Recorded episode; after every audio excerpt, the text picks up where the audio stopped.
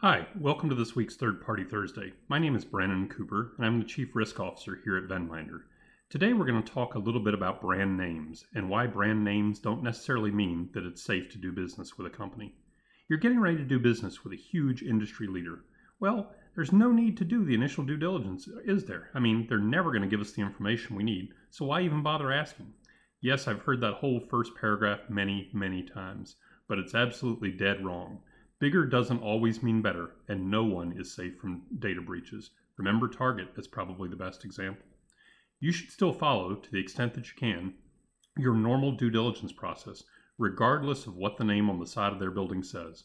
A recent study by BillingTree on consumer finance indicated that the top two areas of importance in signing a new third party are security and compliance. Being an industry leader or a brand name fell way down the list. Finding alternatives as to what you can expect to receive. Yes, that may be a concession you have to make, but your customers are counting on you, and your board and regulators are expecting you to still make every reasonable effort. Don't fall prey to that easy misconception that bigger means better. It simply doesn't work that way.